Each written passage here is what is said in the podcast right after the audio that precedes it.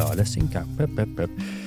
Mathias Bondo Kim, i dag der skal vi snakke om øh, verdens mest skræmmende dyr, altså super rovdyret over dem alle. Så skal vi snakke om industriel fiskeri, øh, som fylder rimelig meget. Og så skal vi snakke lidt om det her tipping point, vi har været inde på før fra Amazonas, hvor man kan sige, okay, det ser ud som om, at der er noget ballade på vej der. Så har vi en nyhed, der handler om øh, grønne anacondaer og anacondaer generelt. Og der vil jeg gerne sige på forhånd, og undskyld for det, at jeg kommer til at sidde og snakke noget latin. Ja, det glæder jeg mig til. Glæder du dig til det, eller siger du bare, at du glæder dig til det? Og hold op med det der. Vi skal videre. Undskyld. Og så skal vi snakke om øh, Arktis, altså ikke Antarktis. Antarktis, det er ned, medmindre man er i Australien, så er det op. Det er proaktis. Det prøver vi. og øh, vi skal, Arktis er under presbånd. Ja, Arktis, det er op. Det er Grønland, Svalbard, alt det der. Lort er ved at smelte. Øh, det er der nogle problemer med. Det skal vi snakke om. Så kommer der hurtige nyheder. Øh, så kommer der en quiz, ikke sandt? Mm, mm, mm. Og øh, hvad der hedder, den her uge, der kommer der en lyd, som er blevet requested af en lytter. Det er lidt spændende. En svær i dag. Det ved jeg ikke. Lad os nu se. Det er altid lidt svært, ikke? Du driver gæk med Det er mig. altid lidt svært for dig. Så kommer der øh, spørgsmål fra lytterne, og i dag spørgsmål er i ental, fordi at vi har et spørgsmål med fra Moana, og det er et rimelig øh, langt todelt spørgsmål, og Okay. øhm, ja, den tager vi jo så.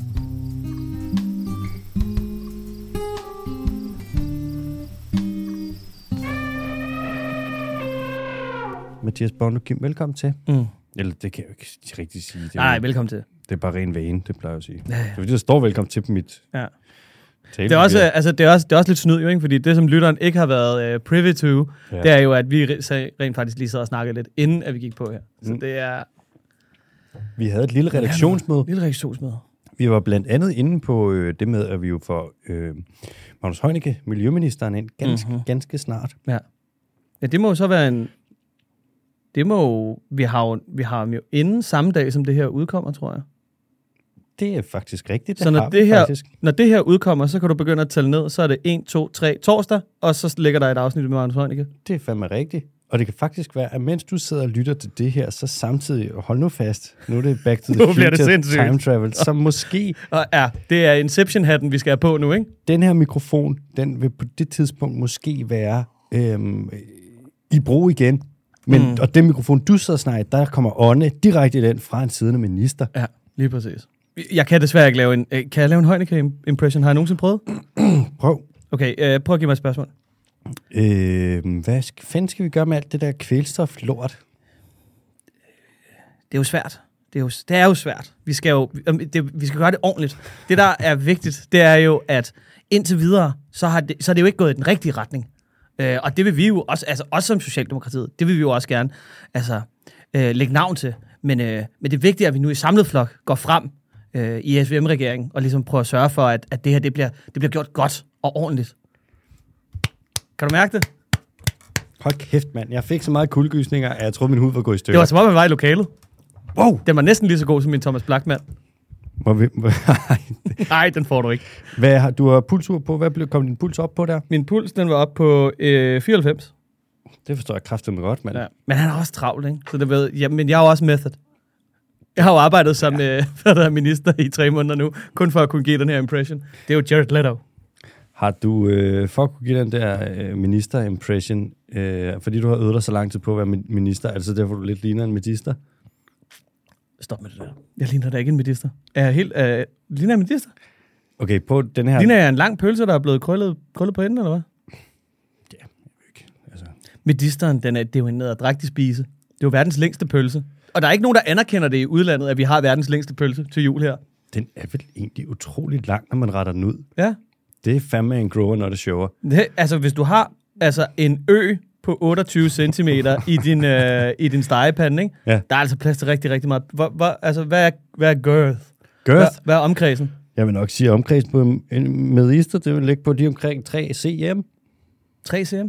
Nej, det må være, det må være Ja, diameteren. Diameteren, ja. ja. Omkredsen, Omkredsen, den vil jo så være 3 cm gange 3,14, det vil sige 9,52. Øh, 52. blip, blip, blip, blip, blip, blip, blip, blip.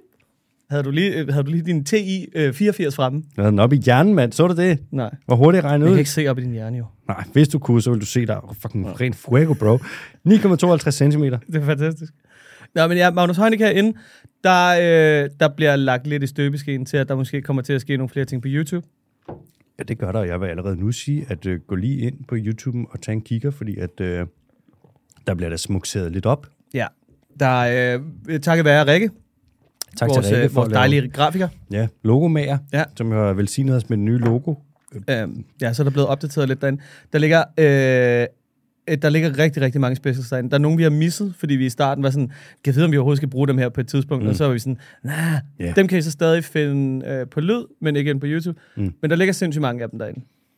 Øhm, der ligger også en lille tur til Bornholm, og så ligger der fire afsnit i en adventskalender, da vi var inde og besøge øh, Brian i øh, Zoo. Og så kan vi da også løfte sløret for, at der nok er et sortiment, der bliver lidt udvidet, Ja, det er der. som man siger. Kan vide, om vi har været i Zoo igen? Hvem ved? Øhm, I øvrigt, prøv lige, Mhm. okay, kan du ikke lige fortælle mig, om den her den er god eller rigtig dårlig?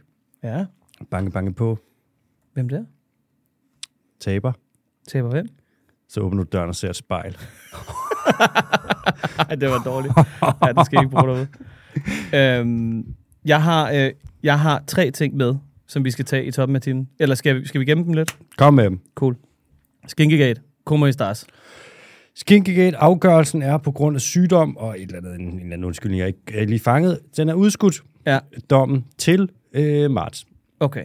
Så, den kom, altså, er den, er den to be a, to be announced, eller er det bare marts? Jeg kan ikke huske, om det var 1. marts. Det er en af de to. Okay. Men den er der, og vi kommer også så til at øh, dække det i... Det bliver nok ikke...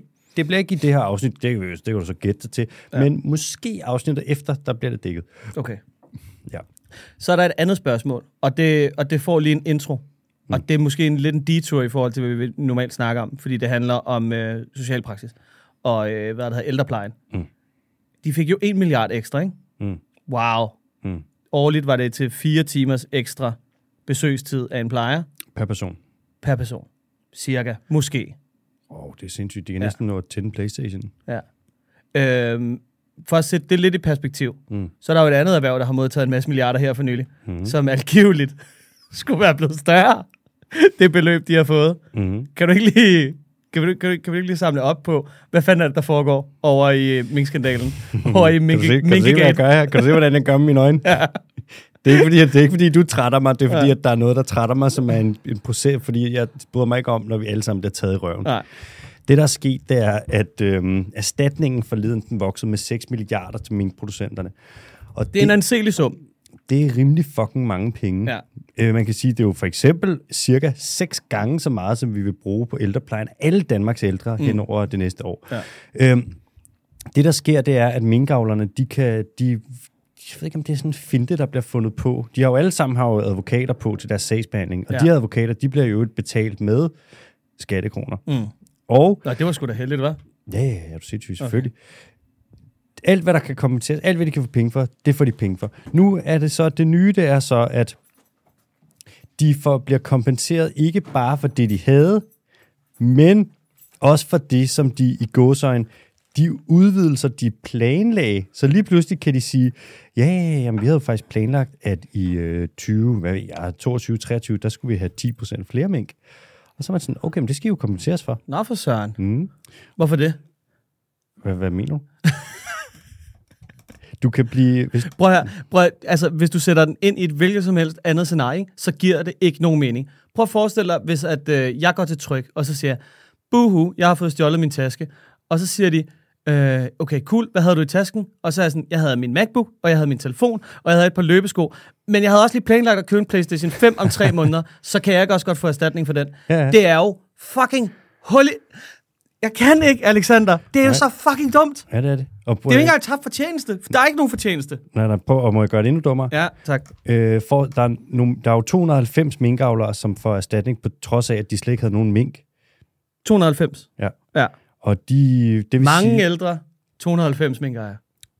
de får så mange, minkavlerne får så mange penge, Bondo, at det svarer til, at alle, der er, alle lønmodtagere i Danmark Ja. giver 10.000 kroner til minkavlerne. Vi kan bygge halvanden storbæltsbro for den erstatning, de får. Vi kunne opkøbe, vi kunne, altså alle problemer, der er med lavbundsjord, dem kunne vi løse med et fingerknips med de penge. Der er så, eller det er ikke sikker på, vi kunne, men det kunne vi nok, sikkert. Nej, det kunne vi jo så ikke, for det er jo landbruget, der skal have erstatning der, så Ja, det ville jo det være rigtigt. uendeligt dyrt. Ja. Der, du, der er minkavlere, som ikke havde nogen mink, da erhvervet det blev øh, Ja. midlertidigt nedlukket, fordi Mm. det er jo det, vi siger sådan, åh, det blev lukket og sådan noget. Nej, nej, det blev sat på pause. ja. Du må gerne have mink nu jo. Mm.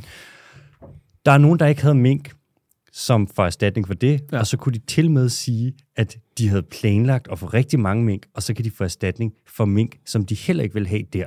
Så de kan få erstatning to gange for noget, der slet ikke findes. Det bliver ikke dummere. Alle bliver taget i røven. Det er fuldstændig vanvittigt. Alle bliver taget i røven. Det er sådan en aftale. Jeg, sy- jeg synes ja. Også, altså også fordi, det, jo mere der kommer ud om den fucking sag, ikke? og læs nu, og please læs, øh, hvad der hedder, Det blinde øje af Mathilde Waller Clark. Gør det, og læs Zetlands seneste øh, artikel om det, hvor de dykker ind i, hvorfor erstatningen bliver så fucking stor.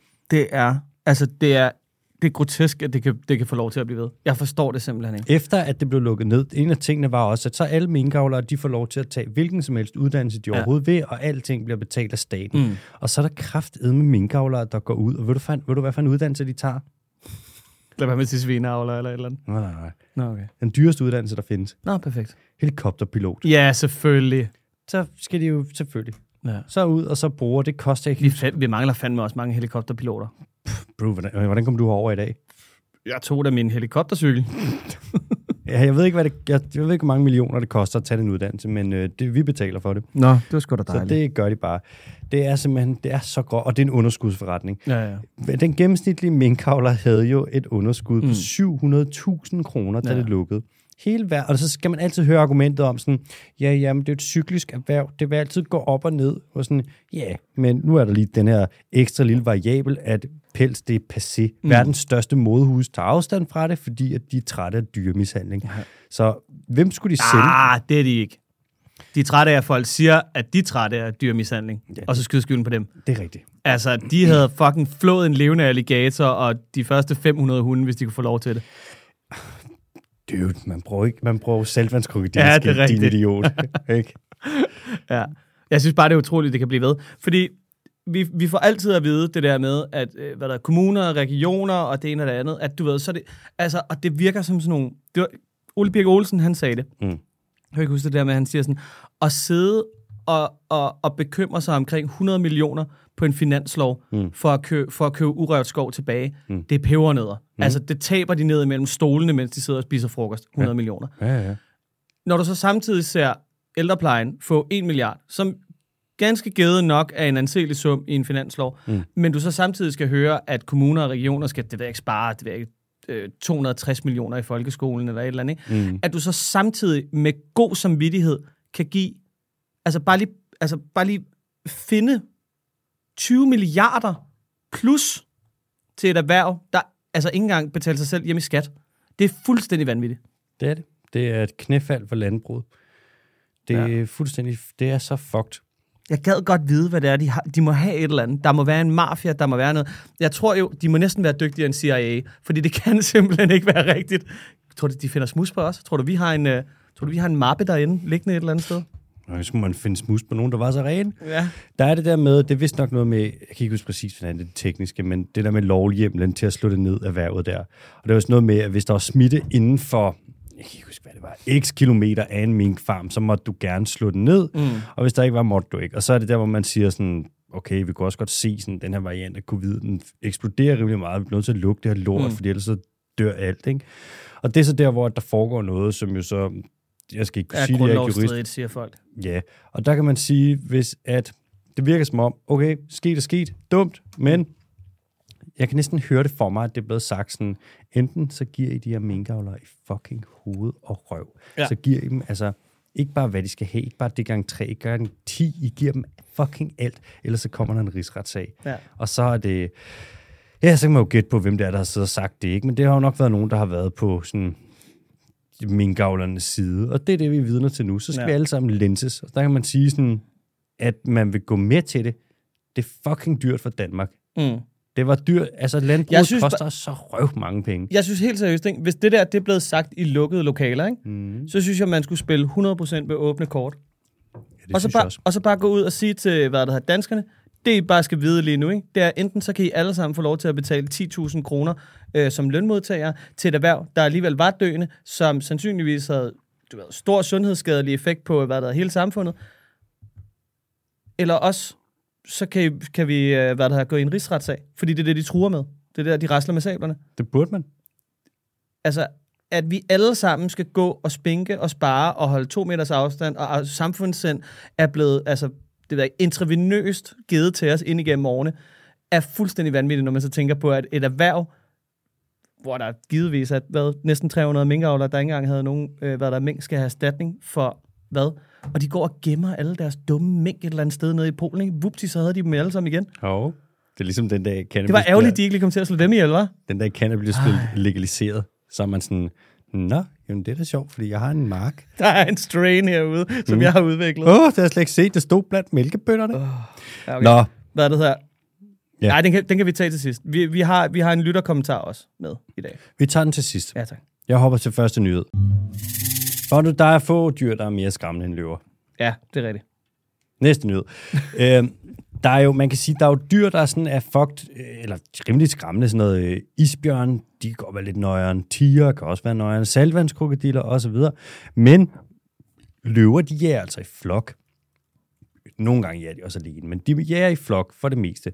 Og det er rigtig, rigtig nøjeren at blive jaget af en flok kattedyr på... Altså en stor løve kan godt komme op på over øh, 180 kilo. Mm. Hvis der er en flok af dem, løver på store, de hunderne vil være typisk veje over 100 kilo, det er rigtig nøjeren. Ja. Vi var nede og se rægepark inde i deres løvestal og se Ja, ja, løverne nogenlunde tæt på. Huh, baby, altså, dem skulle jeg ikke jage af. Nej, nej. Altså, sådan en løvehand der, man tænker, at dens hoved måske er på størrelse med en fodbold. Det er kæmpe. Det, det er meget større. Det er kæmpe. Og så med manken der, ikke? Puha. Det, ja, helt vildt. Altså, det er jo fucking stort, mand. Snakker næsten, det, det, virker, det virker næsten som om, den er en meter. Altså, Ja, det er på en eller anden måde. Kæmpe. Ja. Det er ikke engang som om, det ville være sådan noget, ej, slås med en løve. Det er mere sådan, nej, nej, du vil tæsk. Ja. Lige meget hvad. Lige meget, hvem Som, fuck som om du kunne stille noget op. Ja, du er done. Nå, øh, man kan sige, at fordi at løver de er i flok, og fordi de er så store, og fordi de er jo forholdsvis, det er jo adrette kattedyr, ikke? så er det jo de sådan, på mange måder de mest landlevende, de farligste landlevende øh, rovdyr, der findes. Der er ikke andre dyr, der kan nedlægge elefanter. Mm. Det sker simpelthen ikke. Og øhm, af den årsag, fordi at de er så superior, så, øh, skulle man også, så kan man jo godt sige, at det er rimelig skræmmende sager, hvis det ligesom er løver. Og hvis man så som et andet dyr hører en løve, så skal man nok rimelig meget til at fuck af. Øh, men der er et dyr, som skræmmer dyrene ved vandhuller i Afrika endnu mere. Hvad er det, Alexander Holm? Jamen, det er jo så det. Det vil jeg lige lade hænge som et mysterie i to sekunder. Man Og så går vi videre til næste nyhed. Ja, så kan folk jo se, om de kan get that. It's a cliffhangers. Ja, den hænger bare den der. Øh, man har gjort det, at man har sat nogle øh, du har sat mikrofoner, højtalere og kameraer op.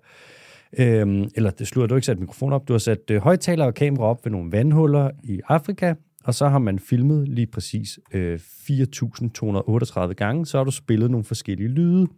Du har så spillet nogle lyde af løver, du har spillet nogle lyde af nogle hunde, der gør, og du har spillet nogle lyde af nogle fugle, som ikke er farlige for noget rigtigt, og så har du spillet lyde af mennesker. Uh. Og, øhm, Now I think I got it. nu kan du gætte den. Uh, prøv to og to sammen, du. Når du spiller menneskelyd ved sådan en vandhul, så er der dobbelt så mange dyr, der med det samme løber, øhm, som hvis du spiller løvelyd. Og dyrene, de smutter, de løber 40% hurtigere. Så der er flere, der skrider, og de skrider hurtigere, end når de hører løver. Og her snakker vi giraffer, leoparder, hyæner, zebraer, kuduer, vortesvin, endda næsehorn og elefanter. Så snart, at der bliver spillet menneskelyd, så er de gone. Det synes de bare ikke er fedt. Nej. Og hvis man så kigger på den rate, hvor med at mennesker dræber dyr, mm. altså også som rovdyr sammenlignet med, sammenlignet med andre rovdyr, så er der ikke noget overhovedet, der kan måle sig med os. Vi er de bedste. Vi er, de Vi er stadig de bedste. Vi er ikke engang, vi er en helt anden liga, dude. Ja. Vi er fucking gode til Prøv at tænke på, hvis, prøv at tænke på, prøv at tænke på, hvis en løver havde net. Ja, ja. Eller spyd. Er Spydløve. Gatling guns, Ja, ja. eller atombomber. Atombombers. Øh, vi er det, mennesket er det, man kan kalde et super rovdyr.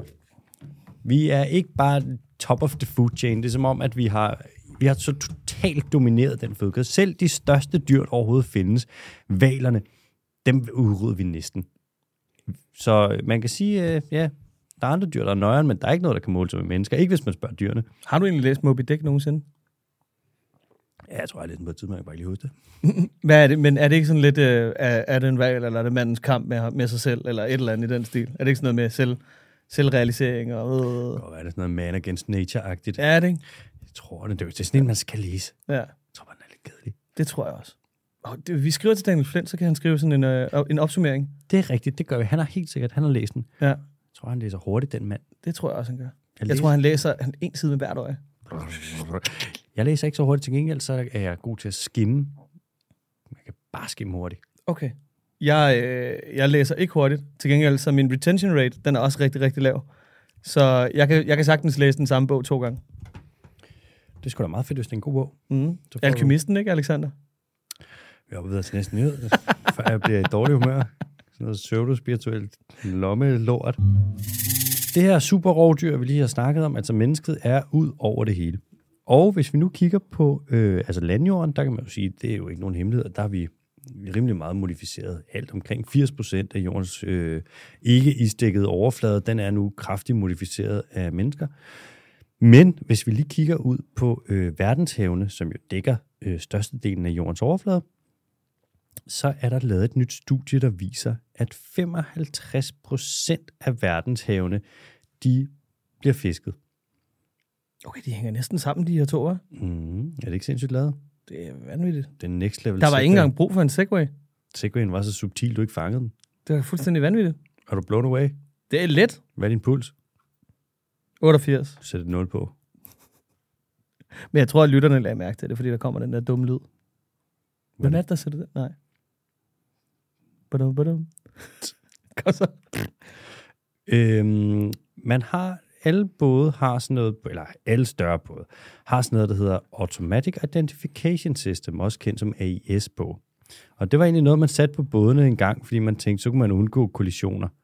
Altså hvis både kommer sejlende og noget med noget, der lige er nogen, der lige er lidt fraværende eller lidt fulde eller et eller andet, så er det meget rart, hvis der lige er sådan et, et eller andet form for satellitsystem, så du kan se sådan, okay, sejler jeg ind i nogen her. Og øhm, nu kan man så bruge det her AIS-system øh, til at kigge på, hvor der er både henne. Og det er jo så det, man har brugt til at lave det her studie. Og vi kan se, at der er det, der er allermest udbredt af fiskeri, det er det, der hedder longline fiskeri. Og det ligger lidt i ordet. Det er bare sådan en lang line, hvor hele vejen ned, er der bare kroge på. Og så håber man bare på, at der er nogen, der bider. Det kan jeg love dig, og det er der også. Og Det er, på, er det er på samme måde, man øh, ved hornfisk ude ved Helsingør. Det er på samme måde, man fisker det. lige præcis blylod, ud af sted, slår den op. Ja, ja. Høvl ind, ned, selv med kiosken, ned, fang nogle flere. Det er sådan der. Lyder det som en egentlig? Ja. Hvad skal det være med at sige så? Jeg skal så bruge den i mikrofonen. Longline. Longline-fiskere, de er overalt. Der kan man sige, de ødelægger ikke rigtig havbunden, de der kroge der. Der er lidt lort med bifangst og sådan noget. Der er også nogle fugle, så hvis de, der er lige nogle af krogene, der er lidt, er lidt oppe i overfladen eller et eller andet, og der sidder noget lækkert på. Kommer der en albatros, slut. Det er lort. Øhm, så er der trålere. Travler. Travlerne, du, de er travlt. Mm. De ligger rigtig meget i Nordsøen, og de ligger rigtig meget også lige nord for Skagen ved Skagerrak, og så ligger de ud for Kinas kyst. Skiller man imellem øh, bumtrål og... Eller er det bare tråler? I det her Det er alt sammen tilfælde- dårligt. Ja, det er ikke, man kan sige, noget trål er værre end andet. Pelagisk trål, det der oppe i vandsøjlen, Ja. det er ikke så dårligt for havbunden, fordi det rører den ikke. Nej. Øh, det kan være dårligt, fordi der er meget bifangst, ja. Og fordi at der kan være overfiskeri. ja. Det er meget effektivt, og det kan man sige, det, er jo, Det er sindssygt godt. det kan være for effektivt. Er, Bundtrål er også, bundtrål er rimelig lort. Bumtrål, altså BUM-trål, det er endnu mere lort. Øhm, og så er der noget, der er endnu værre. Altså der er skrab, og der er noget, der hedder hydraulisk skrab, mm. som er sådan en rip til den havbund. ja, og så var der øh, dynamit og, øh, Gift. og gift.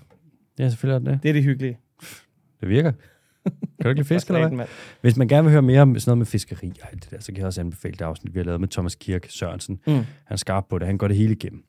Nå, øh, hvis vi lige kigger på, hvilke lande det egentlig er, der fisker mere i, mest i sådan de her internationale farvande, som ligger ude det største del af havet, så er der nogle nationer, der virkelig bonger ud, som står for langt det meste. Og det er Kina, Spanien, Taiwan, altså den anden Kina, Sydkorea Hov. og Japan. Undskyld. Halvt. Alt det her. De står for 85 procent af fiskeriet i The High Seas. Øhm, og man kan også se, når de har kigget på det her, så har de fundet sådan nogle halvsjove fund, at nogle dage, der fiskeriet fra nogle af de her floder, det bliver meget reduceret. For eksempel, når der er kinesisk nytår, Så skal de lige hjem. Hmm. Så kan man se, at de kinesiske både bøbs, stopper, eller så sker der sgu ikke så meget. Når der er, hvad siger man, sådan vores vestligt nytår, så kan man også se, okay, så er der en del både, der stopper der, og når der er juleaften, så kan man også se sådan, Feliz Navidad, du, så er det de spanske både ikke så aktive. Nå, for helvede. Mm. Det er fordi, det er Jesus navn, de er hjemme. Jesu navn, Jesus navn, Jesu navn, Jesu navn. Jesu navn. Du må godt sige Jesus navn, men det lyder kikset med den der genitiv. Ja, det er rigtigt. Dit øh, aramæiske og dit hebraiske, det mener jeg ikke personligt, men det er sgu ikke så godt. Det er ikke så godt, nej. Det er det altså ikke. Nej, jeg har ikke læst op på det lige for nylig. Beklager. pinligt. Nå, nu skal vi til en anden nyhed. Spændt sikkerhedsscene, for jeg har sgu regnet lidt på nogle ting. Øhm, der Vi er er- kommet, Vi er et sted, hvor vi har været mange gange før, ikke? vi er et sted, hvor vi er i næsten hver eneste afsnit. Ja. Vi er nemlig øh, Amazonas. Der er kommet et nyt studie, Ja. som kigger på det her med, som vi også har været inde på tit, øh, med at Amazonas lidt kan se ud til at nærme sig et kollaps. Og den her regnskov ser ud til at være ved at vælte. Og det her store nye studie, det har kigget på sådan, jamen hvad fanden, hvor dårligt ser det ud? Mm. Og så er det ligesom tegnet op sådan, hvad er de mest realistiske scenarier? Og det vi kan se, det er, at yderligere 10-47 procent af Amazonas vil være eksponeret for det, man kalder akkumulerede forstyrrelser i 2050. Det kan for eksempel være, øh, at vi er inde og fælde træ, fordi vi skal lave noget tømmer. Det kan være, at vi fælder noget, fjerner noget skov, fordi vi skal lave marker. Det kan være, at der er nogle menneskepåsatte skovbrænde. Øh, de her forskellige ting. På nuværende tidspunkt, der er det cirka 17 procent af Amazonas, der er forstyrret. Og hvis vi kigger, hvis vi tæller de seneste årtiers tørke med, så er det 38 procent af Amazonas, som allerede er forstyrret. Når vi så lægger de her 10-47 procent oveni i år 2050, Øh, nu har du tabt mig. bare forestil det her. En meget, meget, meget, meget, meget stor del af en meget, meget stor regnskov Ja. bliver fucked. Okay, det er meget nemmere. Ja. Hvis det best case scenario, hvis det altså er 10% mere Amazonas, som er forstyrret i 2050, Yep. så snakker vi om et område på 670.000 kvadratkilometer. Det er cirka 15 gange Danmark. Tak. Mm. Nej, det er det ikke. Det er cirka 41, 13, vi er 41.000, ikke? vi er 43, så det er cirka 13-14 gange Danmark. Ja, så runder vi lige ned og siger 41, fordi det var det, jeg sagde først. Den skal ikke køre. Den kører vi med. øh, hvis nu, at det her område regnskov, det så stopper med at være regnskov, og den her, øh, alt det her CO2, der ligger fixeret i det, det bliver udledt, så snakker vi om, om cirka om 36 milliarder ton CO2. Okay, Det er rigtig, rigtig og meget. det vil det udlede. Ja, hvis, det, hvis man ligesom slår den her regnskov ihjel. Kan man anslå, hvor meget det ikke vil optage, eller hvad? Ja, det er så det, fordi den her regnskov er det er primærskov, så det står og er sådan lidt i et ekvilibrium, hvor det ikke optager særlig meget mere CO2, fordi regnskoven er fuldt udvokset. Okay. Så det vil optage omkring 1-2 ton per hektar. Mm. Og hvis vi så snakker 670.000 kvadratkilometer, så kan du smække to nuller på, så er det 6,7 øh, milli- nej, det er 67 øh, millioner gange, oh, fuck, to, lad os bare sige 100 millioner ton om året. Ja, okay. Værsgo. Hvis nu, at det så er et worst case scenario, altså at Amazonas bliver forstyrret så meget, som de ligesom siger, det max vil ske her, altså 47 procent i 2050, så snakker vi om et område af regnskoven på mere end 3 millioner kvadratkilometer, der vil blive forstyrret. Det er, for lige at sætte det op, så vi forstår det, så er det cirka, det er Danmark gang øh, 73. Det er et fucking stort område.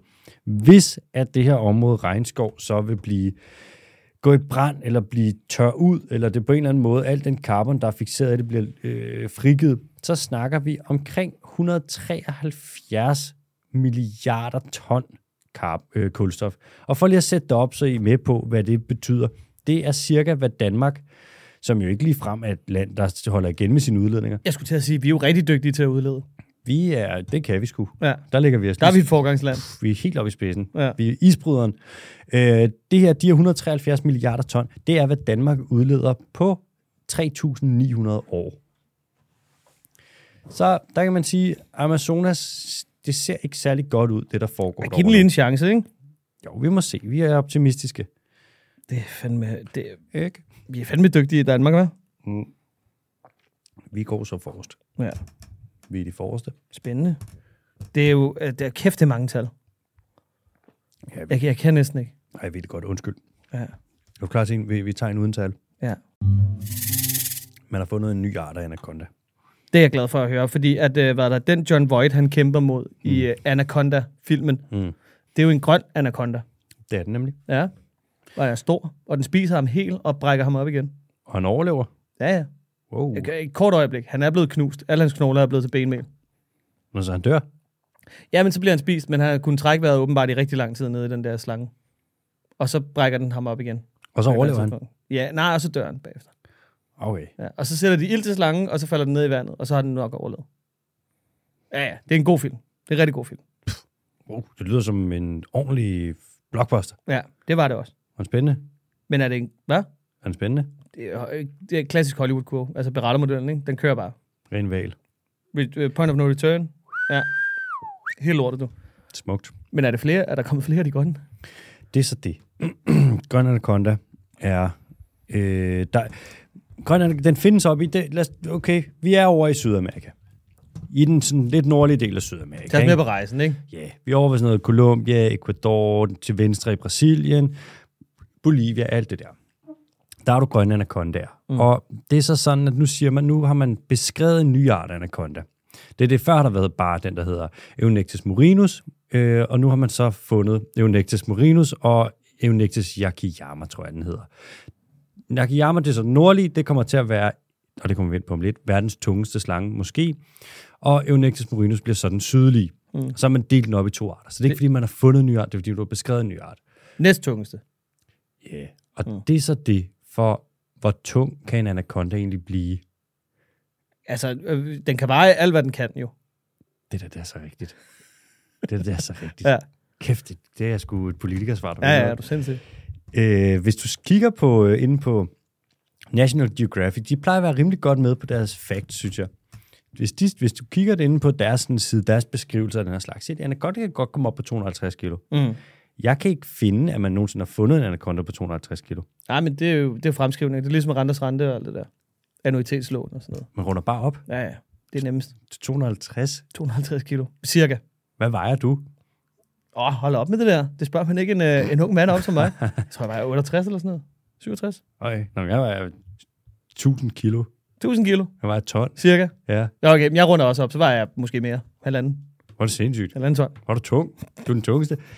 Øh, man Men har, er det, er det fordi, man, den tungeste slange, der nogensinde er fundet, det er en anaconda, eller hvad? Og så siger man, så kan den blive cirka 10 meter, og så vejer den så og så meget per centimeter. Bum. det er en grund, stor del til, at... øh, Flot, wow, hvor er det flot. En stor del hen er ved, men det er nok det dyr, der nogensinde har fandtes, hvor der har været allerflest, der har rapporteret noget ind, som ikke rigtig passer. Ja. Ja. Hvor man har overdrevet, og så er det sådan noget, den kan både være sådan den længste anaconda og den tungeste anaconda, og bare ordet anaconda er sådan, altså der er lavet film om dem, ikke? Ja, stor slange. Der er, ikke nogen, der er ikke nogen, der laver film om borer. Anacondaen er faktisk en bore. Jamen, du siger ikke en netpy... Nej, pytoner, det er det, jeg mener. Ja, præcis, det gør du ikke. Nej. Python, netpython er sådan lidt mere slank. Ja. Øh, men Og den, den lyder også mere giftig end, end en anaconda. det gør den netpython lyder rigtig Mm. mm. giftig. Ja. Netpythoner kan blive fucking store. Boa constrictor. Ja. Man har øh, både anaconda og netpython i fangenskab, men anaconda er de lidt besværlige, fordi de er, sådan, de er vandlevende, Mm. eller sådan semi-akvatiske. De kan bedst lide at være i vand. Ind i et lille bur med dem. Ind i et lille bord. Der er ikke der at være fed og tung. Øh, og anacondaer, grønne anacondaer og gule anacondaer, de er ret aggressive. Ja. Hvor netpythoner har et rimelig roligt temperament. Ja, ja, hvis de får masser at spise, ikke? Jo. Det er ligesom vores kammerat. Sæberen. Ja, det er ikke engang løgn. Så længe han lige har fået noget at spise for nylig, så er han sgu ret meget rolig. Og ellers så bliver han bare en hissig rad. Øhm, man har rapporteret alt muligt ind med grønne anacondaer, deres vægt. Altså, der er rygter om anacondaer på 200-250 kilo, og 8 meter, og 6 meter, osv. osv. Der var en gut, der lavede en Ph.D. for nogle år siden, hvor han gik rundt i, øhm, i nogle af de her lande i Sydamerika, og så fangede anacondaer ind, omkring 1000 anacondaer, og han fandt frem til, at han fandt ikke en eneste anaconda, der vejede over 100 kilo. Nå, okay. Han Jo. fandt en, der vejede 97 kilo. Ja. Og han fandt ikke nogen anaconda, der var 6 meter. Han fandt nogen, der var omkring 5 meter. Og han siger så, jeg er ikke helt sikker på, Mm. om det her det er den tungeste slange, der findes. Vil du høre Joe Rogan-argumentet for, hvorfor man ikke har fundet den? Ja, Det er jo fordi, at øh, den, der er jo en grund til, at øh, den vejer 250 kilo. At den er blevet så stor. Det er jo fordi, den er god til at skjule sig. Så det er jo argumenter, der æder sig selv. Og hvis der endelig er nogen, der finder den, øh, så har de fundet et dyr, der spiser mennesker. Ja. Live to tell. Ja, er think tell, not. tell. Jeg synes, det er fedt med National Geographic. Det var, det var den kedeligste kanal, da jeg voksede op. Der var Animal Planet, og så var der en anden, Discovery. Mm. Kæft, de var fede. Og National Geographic steneren. Ja, det var rigtig stenere, fordi det var sådan noget rigtig voksen-tv. Men nu, National Geographic er jo klart det bedste. Hvis Ja. man lige går ind på, det er jo et lille lifehack, ikke? Disney+, Plus, så kan Mm. du se alle de naturdokumentarer nogensinde, som der er blevet lavet på National Geographic. Kan man det? Ja, de ejer det. Uh, det er et godt tip. Ja, ja. Du okay. hørte det her først. Der, jeg tror, der er to. Vi har snakket om det før, Okabanka deltaget. Der er to øh, dokumentarer derinde om det. Er det rigtigt? Ja. Det vidste jeg selvfølgelig godt. Ja. Det er bare, the, the surprise is this. I knew this. I was familiar with this information. Ja. Nå, nu siger man så, at nogen siger, okay, man har fundet den her nye art af anaconda, der er blevet beskrevet. Det er verdens tungeste slangeart, og det, øh, det er et stort rungende måske. Altså, der har været netpytter i fangenskab, som har vejet omkring 150 kilo, og været en 8-9 meter lange. Og sådan, har man fundet nogen, der er tungere end dem. Og så der har man jo fundet slangeskin fra, eller der har du jo no- nogle slangeskin fra anacondaer, hvor man kan se sådan cirka ud fra slangeskinnet, hvor stor har den været. Men øh, det er jo ikke en, hvad siger man, final measure. Nej, nej. Og så nogle gange, for at gøre, og nu bliver det lidt mere indviklet, ikke? nogle gange finder du også ham fra slanger. Du ved, de skifter skin cirka en gang om måneden. De skifter the ham. Og der er det problem med en slangeham, at slangeham er typisk lidt større end slangen. Mm. Og det er sådan lidt elastisk i det, så den kan du heller ikke rigtig bruge. Ja. Så det her det er sådan et stort, måske rigtig mange rygter, og ja, jeg vil bare sige, hvis nogen siger, at anaconda er grøn anaconda, det er verdens tungeste slange, jeg har ikke set noget bevis på det. Og det er National Geographic heller ikke. Jo, altså. Jeg Go, go, sige, Geographic. ja, mit- kæft, jeg mumler i dag, hvad? Ja, man må gerne. Jeg mistede faktisk en lille smule for dem, da de var sådan nogle løgnere. Ja, det kan jeg godt mærke. Nå, Animal Planet herfra. Vi ses. Animal Planet. Hej hej. Øh, fra den her nyhed om øh, fra Amazonas, så der hvor det er varmt, så skal vi hen til et sted, hvor at det er koldt. Kom så. Jeg føler ikke, at jeg får den anerkendelse, Nej, det kan selvfølgelig godt ikke det. Du kan ikke bare sige varmt og koldt. Det er jo ikke en Katy Perry-sang, det her. Nu må du styre dig. Åh, oh, du er savage i dag. Vil du ikke bare et skrøbeligt lille stykke porcelæn? Jo, undskyld. Arktis, nord, ikke syd, det er Antarktis. Det er sådan på Arktis, at isen smelter. 75 procent af det isdække, der er om sommeren, det er forsvundet hen over de sidste 40 år. Økosystemet op ændrer sig ekstremt hurtigt, og det er noget lort. Det er sådan, at hvis du kigger på kanten af isen op på Arktis, så er det et sted, hvor der er meget forskelligt, der mødes. Der vil være nogle dyr, der ligger der og ligesom formerer sig. Det kan for eksempel være øh, nogle arter af sæler, eller det kan være en af de andre pinnipeder, for eksempel valrosser. Så ligger de ligesom på kanten af isen, og så, har de deres, så kan de svømme ud der og finde mad, men de er også hurtigt op på land, hvor de har deres unger. Hvad er en pinnipede? Pinnipeder, det er sæler, og det er valrosser, og det er søløver. Tak. Hvor er du lige nysgerrig der? Nej, jeg ved bare ikke. Du kan, du kan bare kaste pinnipede ud, som om vi alle sammen ved, hvad det betyder. Så er pinnipede. Så er en pinnipede. Øhm, nu, det er altså de her øh, zoner, hvor at, øh, isen den så mødes med vandet, de er super vigtige af den her grund. Det er ligesom, vi har været inde på nogle gange, du med, hvis du kigger på øer for eksempel, så er det jo der i vandkanten, det er der, hvor der vil være lavvand, der er koralrev, det er der, hvor at landdyrene kan møde havdyrene og alle organismerne osv. De her mødezoner, de er bare ekstremt vigtige, men nu forsvinder de, fordi isen smelter, isen forsvinder. Isen. Isen. Og man kan sige, jo mere is, der forsvinder, øh, altså, at tage dine hænder sådan her, Mm. og så tættere og tættere på Ja, hinanden. ude på hver side af hovedet. Altså tættere og tættere på. Blup, blup, blup. Ja. Kan du se, at cirklen bliver mindre og mindre mindre? Ja, det kan godt. Omkredsen, isen, der bliver mindre og mindre is. Sindssygt, ja. Der er næsten ikke noget tilbage nu. Nej. Åh, oh, stop, stop, stop. Nu Okay. blev det Antarktis. Ja, Ja, det blev der- Antarktis der. Var det her, at uh, Leonardo DiCaprio var deroppe, så gik det lige lidt bedre. Ej, 25 han ligger lige der i Titanic. Lige Der der. ligger han er ved at fryse. Ej, hvor har han det koldt. Pludselig varm luft på ham. Ja, ja, kast en 25-årig supermodel hen til ham.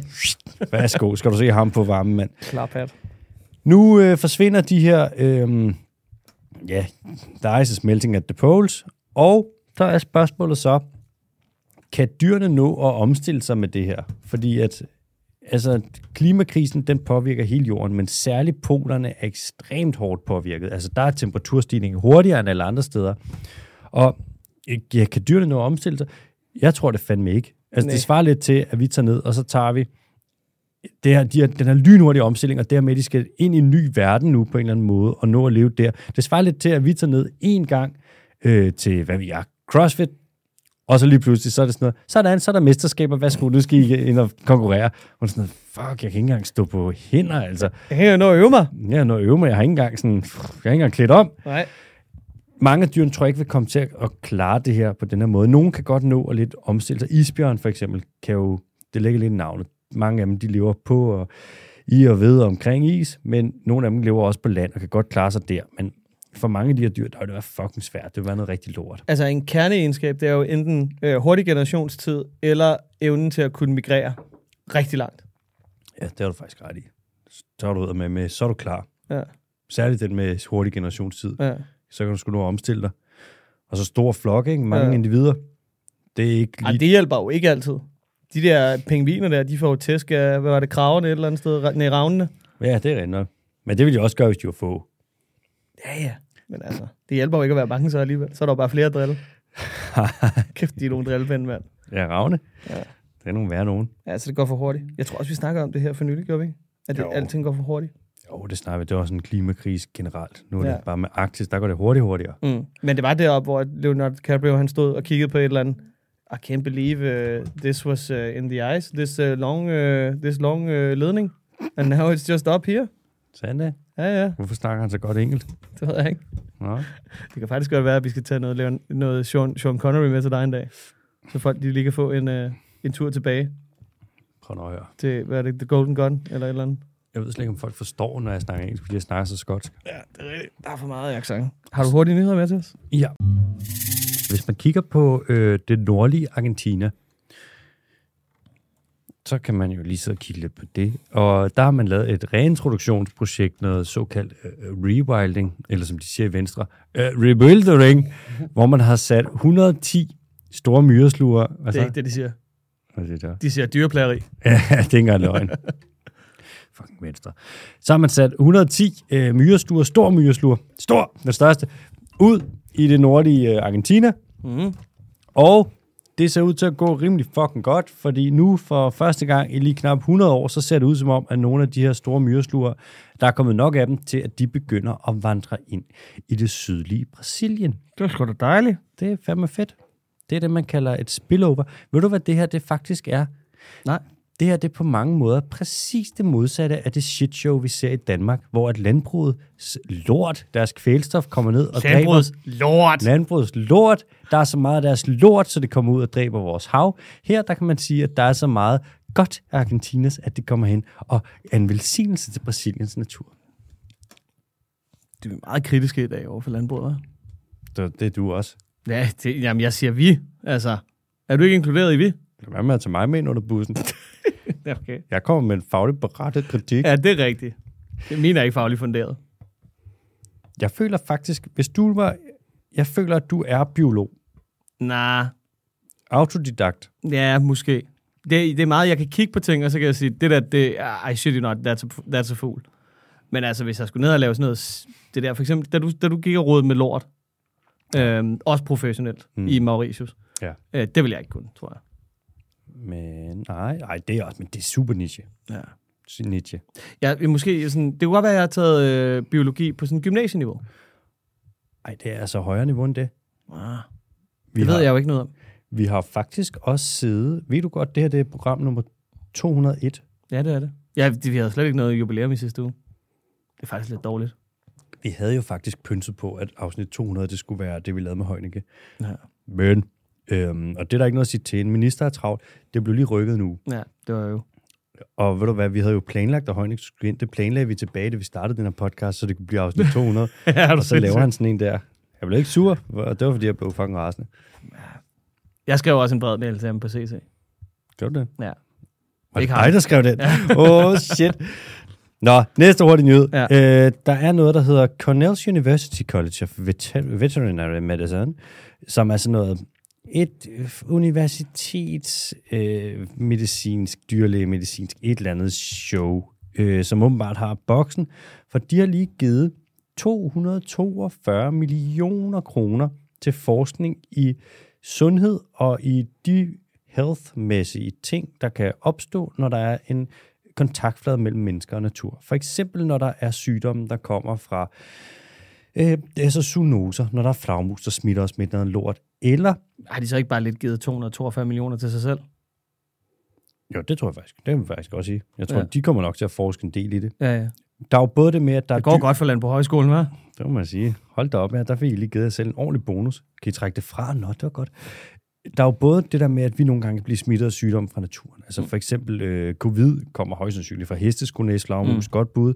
Øh, Ebola kommer ja. også fra, det er nok frugtflagermus, mm. fra ned omkring, øh, hvad fanden er det, de hedder? Det hedder det land, det kan jeg. Ekvatorial Guinea og Cameroon og alt det der, og så videre. Der er mange eksempler. Men der er også dyr, sygdomme, som vi giver til dyr. For eksempel kan man se svinepest, som mm. vi giver til øh, svin mange steder i verden, og ryster den lidt mikrofonen? Nej, nej, jeg sidder bare, sidder bare og hygger. Nå, okay. Øhm, og ja, så er der også nogle andre sygdomme, som vi siger smitter, men som, hvor det viser sig at slet ikke er så slemt, som vi siger sådan noget. For eksempel øh, tuberkulose, hvor man har sagt, mm. det giver grævlingen mm. i Storbritannien til vores kvæg. Hvor man siger, altså guys, hvor fucking dumme er I? Vi slet ikke, grævling det er fantasidyr. og så render de rundt og skyder alle de grævlinge, hvor jeg sådan, øh, hvordan skyder de noget, der ikke findes? Render de bare rundt og skyder jorden? Hvad med AIDS-aben? AIDS-aben? Ja, det kan da godt være, hvad fanden var det ved HIV, hvor man sagde, at det nok måske kom fra øh, chimpanser. Ja, fordi der var en eller anden mand nede i Afrika, sandsynligvis jæger, der var på besøg, ikke? der simpelthen ikke kunne lade være med at bolle en abe. Gør den det? Det, det går der rygter om. Inde på Reddit, der er, det, der, der er det sandhed, i hvert fald. Så må det være sandhed. Ja, det synes jeg også. Nå, okay. Det skal Nå, man det, er da, ja. det er da spændende. Hvad skal de komme frem til? Ikke noget, eller hvad? Er der noget bestemt formål med? Eller er det bare, det kan ske? Jeg tror, det de vil forske i nu, det er, at jeg tror, det forestiller mig, at de vil lave sådan et ordentligt review, se ind på, hvad betyder det her, hvor dyrt er det, mm. hvor meget, øh, hvilken betydning har det, og så når man har det, så har du et stort fedt argument for, at vi skal gøre meget mere for at undgå det her wildlife-human conflict, Cornflake. og den her kontaktflade, og så vil man selvfølgelig sige, okay, okay, okay, vi kan se, at zoonoser, de går amok på ja. dyrefabrikker, så lad, nej, det kommer du ikke til at stoppe. Nej. Ja. Er du klar til en quiz? Ja. Ja, ja, okay. Den kommer her, og den kommer her. Er du klar? Er du klar? Ja, er du klar? ja, ja, ja. Hvad fuck er det?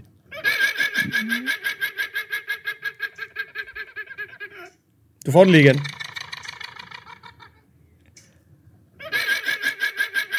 What the fuck er det? Det lyder som sådan en underlig... Og igen, altså det er, jo en, det er jo en lytter, der har skrevet ind med, med ugens dyr, og har bedt om det, som man altid kan, på Kalle B. Kim, inde på Instagrams. Ja. Og skriv endelig send alle jeres svære ting, så jeg kan blive udfordret. Det lyder lidt som... Okay, jeg synes, det lyder lidt som et dyr, der griner. Men Ja. det lyder også en lille smule som sådan... Øh, eller det dyr, der griner, det gør de jo som oftest ikke, men det lyder lidt som et dyr, sådan en letteragtig ting. Der er også et eller andet ved det, der lyder en lille smule pattedyret, men jeg tænker, sådan pattedyr eller fugl vil umiddelbart være mit første, øh, Mm. mit første bud. Jamen, så er vi da afsted, ud over startlinjen i hvert fald. Ja. Og hvad fanden, der er også et eller andet ved det, der lyder sådan lidt, Lidt hissigt. ja, måske en lille smule. Mm, lad mig se. Bup, bup, bup. Jeg ved ikke hvorfor, men der er et eller andet. Det var, det, det var det samme sidste uge, men der er et eller andet, der også sådan får mine tanker hen på sådan, om det kunne være et eller andet lidt abeagtigt. Mm. Altså, vi skal have et bud. Du er umulig at læse, du er. Du vil være en god pokerspiller. Det er bare fordi, jeg sidder og glor ned på den her skærm og prøver at finde ud, at holde styr på mine notater. Så er der med et lille pokerface på. Bob, bob, bob, bob, bob, face. Ah, vi har Katy Perry og Lady Gaga i dag. Det var mine to dronninger. Babies. Øhm, okay, tænke, tænke, tænke, tænke, tænke. Hvad fuck kan vi ind i? Puh, det er svært. Jeg vil gerne gætte på... Det er ikke en edderkopabe. En eller anden form for... Det kunne være grineren, hvis det var nede og babe. det er det ikke. Det tror jeg ikke. Nej. Ej, jeg synes, den er svær. Kunne det være en eller anden form for... Måske vi skulle gætte på en eller anden form for fugl. Kør en fugl. Skal vi køre en fugl? Ja, En det hornhav. er forkert. Ugens dyr har været domesticeret i flere hundrede år, og er i sin familie af dyr en mellemstor krabat på 130-160 kilo. 130-160 kilo. Ja, og det er en mellemstor. Og den kan faktisk nå helt op på sådan noget 200 kilo. Hold da kæft, det er et ordentligt svin. Ja. Og den er, har Det er været en anaconda. domesticeret. Den har været domesticeret i flere hundrede år. Ja. Mm, okay, det er ikke en fugl, kan jeg fortælle dig. Nå, okay. Hvor meget kan en strus komme op på? Ja, Ja, men strus var, starter de ikke på sådan noget lidt lavere, sådan noget Strusington. 70-100 kilo eller sådan noget? Ja, jeg tror det. Fordi jeg tror... umiddelbart- Det er i hvert fald, det er, altså, det er et årligt kyllingelår. Ja, det, jeg har faktisk engang spist strus. Har du det? Ja, det smager roast beef. Nå, okay. Mm. Ja, det ser også super ulækkert ud. Ja, Altså, det er bare helt mørkt kød jo. ja, det er meget mørkt. Det ser ikke så fuglet ud. Nej. Øhm, okay, tænke, tænke, tænke. Hvad fuck? Au. St- Okay, 130 til... Ja, giv mig den lige igen. Nu får du lige lyden igen.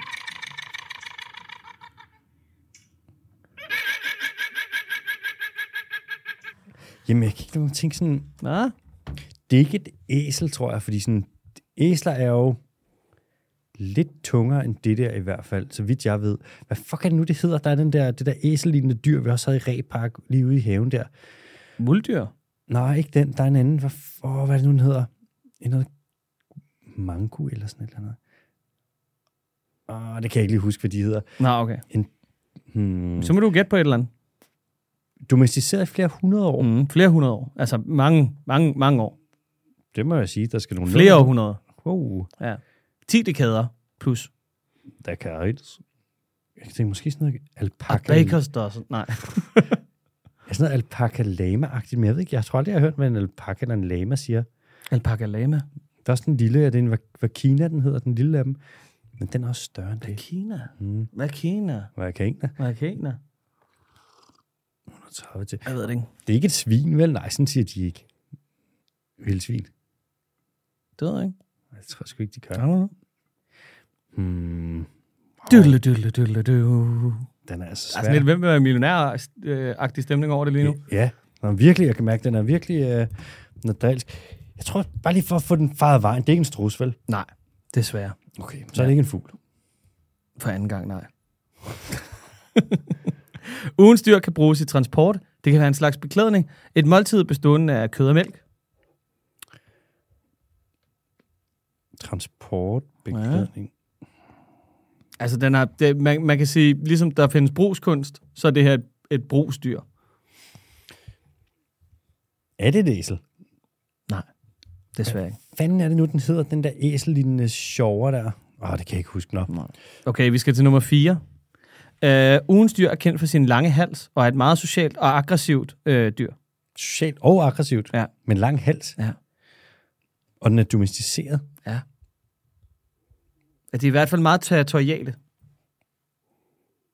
Og det er så i stedet for aggressivt. Ja, lad os sige det. Et eller andet langhalset pattedyr. Det, altså en giraf vejer 800 kilo, og den er ikke domesticeret. Gør den nu det? Det kan være, det er en lille giraf, jo. Det kan være, det er en dværggiraffen. Pygmegiraf. Pip Megaraf. Jeg tror ikke, det er en okapi, for den er ikke domesticeret. Den har også en rimelig lang hals. Det er også fordi, at du skal jo bare springe en knaldperle i nærheden af den, og så får den hjertestop. Ja, rip, meget stresset. Hvad fanden var det? Den, der var en, der døde på grund af, at Rasmus Sebak, han stod og sang natteravn ude i, ude i Søndermarken. Det er ikke Så sjovt, tragisk. men hold nu kæft. Stop med at grine. Dum Rasmus. Rasmus, fy. Øh, hvad fuck kan det være? Ej, nu er det begyndt at blive lidt pinligt, det her jo. Gør det det? Ej, jeg synes du gør det meget godt indtil videre. Det er, det er virkelig en spøjslyd, jo. Ja, men jeg burde kunne gætte det. Det er et stort, langhalset dyr, vi har. Mm. Er det en... Det er ikke en lama. Det er en lama. Er det en lama? Ugens dyr er en lama. Siger den sådan? Ja, åbenbart. Men den har rigtig, rigtig, den har virkelig, virkelig mange forskellige kald. Der var virkelig bredt udvalg. What the fuck? Det vidste jeg ikke, øhm, sådan der. Øhm, det her er et advarselskald, så vidt okay. Kan forstå. Okay, ja. Ja, og ellers så, så bræger de jo bare sådan lidt. Agtigt. Ja, ja. Men, øh, men den, er, den her. Den er hjemmehørende i Andelsbjergene. Ja. Hvor den har stor kulturel betydning for lokalbefolkningen. Øh, portrætteret i, øh, hvad er der, Disney, af den gode øh, Cusco, kejseren, Mm, ja, der er bliver, øh, hvad kan man sige, jagtet af Ysma og Kronk. Og så, øh, okay, ja, ej, faktisk, der er et ekstra point her. Der er et bonuspoint. Kom med det. At øh, vi har jo, jeg ved ikke, om lytterne har det, men du har jo, øh, du har jo ofte, kan man sige, pralet med, at du er en dygtig spytter. Mm-hmm. Ja. Øh, hvem, hvem spytter længst? AH eller en lama? Og i så fald, hvor lang kan lamaen spytte? Er det et Eller bonusspørgsmål? ikke i så fald, men hvor lang kan lamaen spytte? Bonusspørgsmålet er, hvem spytter længst? AH eller lamaen? Og hvor lang kan lamaen spytte? Og det er et spørgsmål til mig. Ja. Jeg er så absolut ingen tvivl overhovedet om, at det er mig, der spiller længst. ja. Og hvor langt er det, du kan spytte? Alexander? Syv meter. Syv meter. Ja. Og det er ikke engang i medvind. Altså, det er bare i Dead silence. Bro, i medvind, der er det over Atlanten. Okay. Den er bare gården. Mm. En lama kan spytte. Jeg tænker, der går for sådan noget 4-5 meter, det vil jeg skide på. Det er ingenting i forhold til mig. Okay, så du vinder. Mm. Ja, det gør du ikke. Øh, Lagman spytter længst, og den spytter 10 meter. Er det ikke sindssygt? Jo, sindssygt løgn. Sindssygt Vi løgn. bliver spyttet. Okay. Okay, god quiz. Det sidste der, løgnen, det, det synes jeg ikke var så godt, men det andet, det var ret godt. Det er sindssygt nok, at lytterløgnen skulle snige sig ind til en af medværterne, var? Tænk engang, mand. De bruger dig som proxy. Du skal ikke finde dig i sådan noget der. Nej, det er rigtigt. For nu, vi skal til et spørgsmål fra en lytter. Og øh, jeg, må jeg læse det op? Ja, selvfølgelig. Det er, Det er fra... langt lidt, så jeg kommer alligevel til at snuble over det. Jeg kører. Det er fra Moana, som skriver, Hej, den dyriske team. Kæmpe fan og bliver altid glad for min mail, der fortæller mig, at jeg betaler til jeres podcast på tier. Jeg synes, de penge er godt givet ud for det stykke arbejde, jeg har, jeg har lagt for at få klima, naturnørderi og kritik af landbrugslobby og lobby, landbrugspolitik og lobbyisme til noget, vi er flere, der kan snakke, der kan snakke om. Tak for det. Velbekomme, Moana. Jeg har da aldrig krediteret landbrugslobbyisme. Hvad er det for noget? Jeg har en forspørgsel på, om I kunne lave en episode med nogen, der kan dele ud af historier om, hvordan mennesker kan være gode for jorden. Jeg har lige hørt jeres episode med Thomas Rode fra langt tilbage i april 23, hvor han ender med at konkludere, at jorden vil have det bedre uden os. Og selvom han måske bare mener overpopulation, så forstærker den en træls distance mellem mennesker og jorden og fjerner ansvar. Vi, som individer, kan ikke bede folk om at lade være med at føde børn. Og det skal vi ikke. Vi skal ændre den måde, vi gør ting på og fylde mindre. Vi som individer kan være med til at ændre ting, hvis vi vil. Øhm, og det skal vi, for vi, og det skal vi, for vi kan ikke pik til at regne med vores regering eller medier gør særlig meget rigtigt for de økologiske kriser, vi står i. Den udtalelse, Thomas kommer med, er der mange, som tænker, måske de fleste tænker det efterhånden, at, at mennesker ikke hører til på jorden. At jorden vil være bedre uden, for uden os. Og vi er dårlige for jorden. Så er det jo lige meget, øh, hvis menneskearten uddør, spørgsmålstegn. Jeg føler det meget stærkt, at det er vigtigt med en anden fortælling om, hvordan mennesker har levet og kan leve i en symbiose. Måske er det ikke et relevant tema for jeres podcast, men jeg synes, der skal flere sådan historier ud. For mere aktivisme og omsorg for jorden. Okay, det var så første spørgsmål. Så kommer der en PS'er lige om lidt, men vi tager lige den her først. Ja. Hvad tænker du, Bondo? Uh, øh, jamen, tak for støtten, Moana. Det gør... Øh, Ja, tusind tak, Moana. Ja. Det, øh, ja. Det, jeg synes, jeg synes den, er, den er lidt svær, fordi at det, det, vest, det vestlige, hvad kan man sige, sådan lidt malige, nu er vi nået til et uh, selvrealiseringspunkt på Maslows behovspyramide i Vesten. Altså, vi har, fjer, altså, vi har distanceret os selv så meget fra naturen, at det sådan, det er med at gøre mindst mulig skade, på en eller anden måde, tænker jeg. Fordi hvis du skal tilbage og leve i en, en eller anden form for symbiose med, med, med naturen, at det, det tog er sgu kørt. Øhm, så kan man jo så sige, skulle man så lade altså, øh, oprindelige folk i Amazonas og sådan noget, skulle man lade dem ligesom leve i, i ro og mag og i fred og fordragelighed ude i, øh, ude i øh, Amazonas jungle for eksempel. Det synes jeg måske kunne være et meget godt sted at starte, at man kunne have respekt for det. og ikke behøver at blive hvad kan man sige, sparket ind i den nye tidsalder med iPads og øh, Instagram og pis og lort. Men jeg tror, at symbiosen, den kommer ikke til at ske, specielt ikke, hvad kan man sige, med det engagement, der ligesom bliver lagt fra øh, landbrugets side, eller især landbrugslobbyen. Altså, de har jo været uvildige til at lave en omstilling i hvad snart 60 år, 50, altså 50-60 år. Hmm. Altså, så det, det kommer sgu, men vi skal nok ud og vride nogle arme, før det kommer til at ske på en eller anden måde. Dermed ikke sagt, at vi ikke hører til på jorden, men det er blevet overjordisk på sådan en måde, at det, er ikke, det kommer nok ikke til at være en symbiose, tror jeg, sådan lige udenbart. Nej, jeg tror det samme som dig. Jeg tror også, det som du siger, sådan, det er ikke... I stedet for, at vi gør, føler, at vi gør noget godt, så kan vi bare minimere, hvor meget dårligt vi gør. Mm. Og der er- tror jeg, synes jeg også, Marianne, der har du også en pointe, det hun siger med, at vi skal ændre den måde, vi gør ting på og fylde mindre. Mm. Sådan, Ja, det skal vi. Vi skal afgive nogle privilegier og noget plads. Det er der nogen, der bliver sure over, men så må de jo blive sure over det. Ja. Så kan man sige, alternativet det er, at vi skal bakse med alt det her lort, ikke? Jo.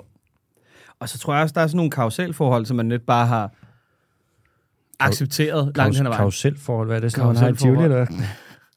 Øhm, som man bare lidt har accepteret, at jamen altså selvfølgelig skal aktieinvestorer have, øh, hvad det hedder, udbytte af overskuddet og sådan noget, men Mm. altså det der er konsekvensen af det, det er jo som regel, at man sparker nedad på en eller anden måde, ikke? Mm. Så det er jo arbejderne, der lige pludselig får det hårdere. Ja. Og på samme måde, så, ej, har du set den der forfærdelige video fra øh, Super Bowl for nylig? Nå, Der var en, der havde øh, air traffic control tracket alle de privatfly, der fløj ud derfra. Åh, oh, ja, det hørte jeg om. Ja. Det er fucked. Det er helt vildt. Men var det 600 privatfly, Ja. der fløj på samme tid på et tidspunkt? Ja. Og, det, og, og der kan jeg godt forstå, hvorfor man bliver sådan lidt kynisk, når man sidder derhjemme, ikke? og man sorterer sit, altså sin, sit stål og sit jern fra, øh, hvad der er plastik, og man kommer noget over i økologisk, og det, bioaffald og det ene og det andet. Ja. Jeg skulle godt forstå, at man bliver sådan lidt sur, når man så sidder og kigger på de der ting. Ja, det forstår jeg kraftedeme også godt. Taylor Swift, der flyver 13 minutter for at udlede det samme, som vi, hvad er det, det gennemsnitlige menneske gør på 13 år, eller et eller andet den stil. Ja, yeah. Men altså, ja. Jeg tror ikke, ja, nej, jeg ved sgu ikke. Nej, Jeg håber, jeg håber bare på, at der kommer en eller anden løsning på et eller andet tidspunkt. Der er jo et eller andet sted på et eller andet punkt, der er jo en løsning, Ja, ja. som vi kender alle de ting, vi skal stoppe med at gøre, ikke? Problemet, ja det gider vi ikke. Nej, det gider man nemlig ikke. Og der kommer, det kommer til at blive dyrt for nogen. Det, der er jo ikke nogen, der har lyst til, at de skal sådan... En ting er at få en regning, som man har råd til at betale. Mm. Der er jo ikke nogen, der har lyst til at dreje nøglen om. Nej, nej. Men det er proletariatet, der kommer til at betale regningen. Tror du det? Ja, sådan er det jo altid. Altså, se nu bare, altså jeg er godt klar over, at Torben Østergaard og alt det der, bla bla bla, og han har ikke været inde over sådan noget. Men hvis du gerne vil profitere på noget, så må du kraftedeme også tage regningen, hvis det går galt. Det kan simpelthen ikke være rigtigt, man kan være beskyttet på den måde. Mm. Jeg ved det ikke, mand. Jeg håber, at regningen bliver fordelt lige meget ud til alle, og så håber jeg, at dem, der har gjort mest for at lyve og lave alt det her sådan, og undgå regning og på vores andres bekostning, at de får regningen. Det gør de. Nej, det er du ret i. Øv. Nå, så kommer der et ekstra spørgsmål, hvor det er, PS, I snakker om jagt i den episode, og jeg har engang fået fortalt, at fasanen ville forsvinde fra den danske natur efter 7-8 år, hvis vi stoppede med at opdrætte dem og sætte dem ud til jagt. Er det sandt, og hvad skal der til for, at vi får flere agerhøns? Mange hilsner, Moana. Og det er rigtigt, at, den, den, at fasanen ville forsvinde fra den danske natur efter, jeg ved ikke om det er 7 eller 8 år, eller hvor mange år der vil gå, men hvis vi stopper med at opdrætte og udsætte dem, så vil de forsvinde fra den danske natur, for fasanen er ikke en dansk art. Det er en asiatisk fugl, som vi roer ud og sætter ud hver eneste år. Vi sætter mellem, nogle år sætter vi 900.000 ud, og nogle år der sætter vi halvanden million ud. Men det er ikke en dansk fugl. Den overlever ikke her. Og den er, sådan, den er lavet til det, og efterhånden vil fasanbestanden forsvinde. Så når der er jæger og landmænd, som siger, at fasanen det er en hjemmehørende art, så øh, skal de lukke røven, for det passer ikke. Mm. Og hvis det var det, så ville den jo ikke uddø, på trods af, at vi pisser så mange af dem ud i Danmark hver eneste år. Mm. Øh, og hvad skal der til, for at vi får flere ærehøns? Ja, frækt bud, det kunne da være, at vi lod være med at sætte så mange fasaner ud, som konkurrerede med dem. Ja, det, det er måske et meget, meget godt sted at starte. Ja, det synes jeg det. Det er sjovt, ikke? Fordi du kan jo ikke bruge den omvendte, hvad det hedder, argumentation over for dem. Hvad er det? Jamen, det er jo for eksempel, øh, øh, jamen, øh, ulven hører slet ikke til i Danmark. Det er sjovt, den bliver bare ved med at komme. Mm. Der, der er jo ikke nogen af os, der går og sætter den ud. Men fasanerne, buha. Der er jo, øh, der er i ramme alvor hørt faktisk en del sige, at øh, ulvene, det er nogle biologer, der kører ned og henter dem i en kassevogn i Polen og kører dem op og slipper dem fri. Det mener du ikke. Jo. Det er simpelthen noget af det dummeste, jeg nogensinde har hørt. Og så er det deres argument for det, det er sådan, ja, hvordan skulle den ellers krydse Limfjorden og komme op til det helt nordlige Nordjylland? Ulve kan svømme, dude. Ej, det kan jeg sgu da godt lige svømme over. Der er, hvad er der, tre meter, hvor der er smallest? Ja, jeg tror ikke, det skulle da ikke være første gang, der var en ulv, der havde svømmet. Nej, nej. Nå, spændende. Ja, tak for spørgsmålet, Moana. Ja, tak. Den der, øh, jamen, vi havde, vi havde en lytterkommentar, men det er fordi, vi har fået noget, øh, der er kommet ind i indbakken noget, øh, noget, øh, hvad kan man sige, noget, noget analyse på vores, øh, på vores øh, dyrequiz.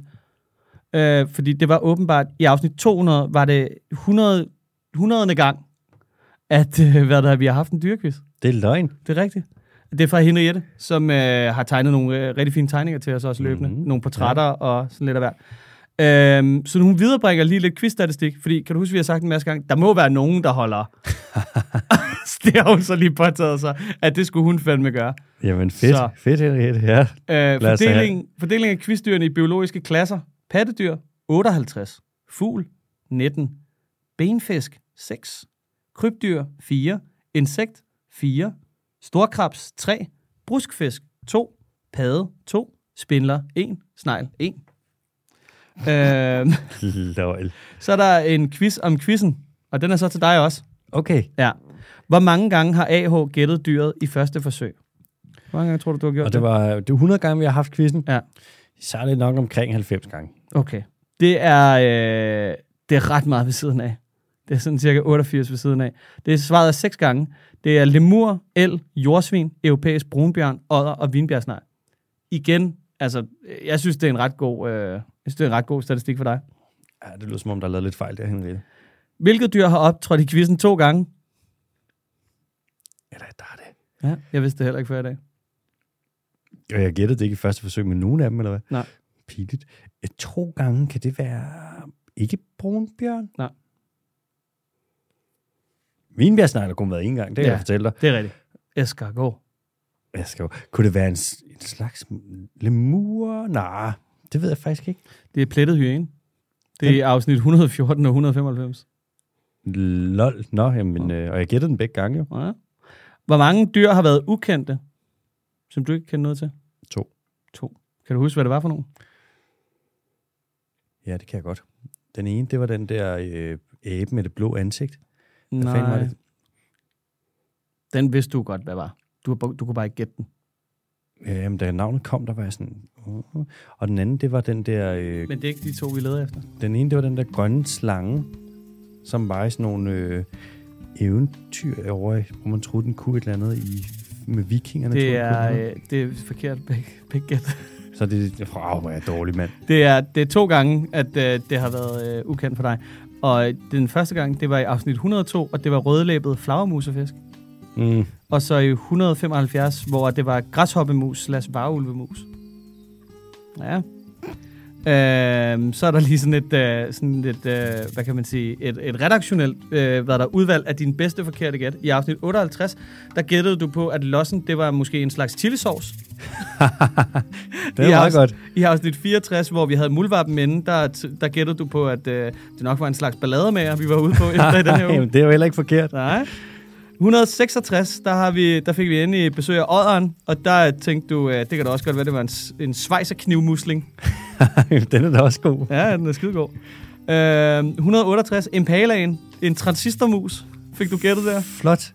Øh, 199, Herculesbillen, græslåmaskine.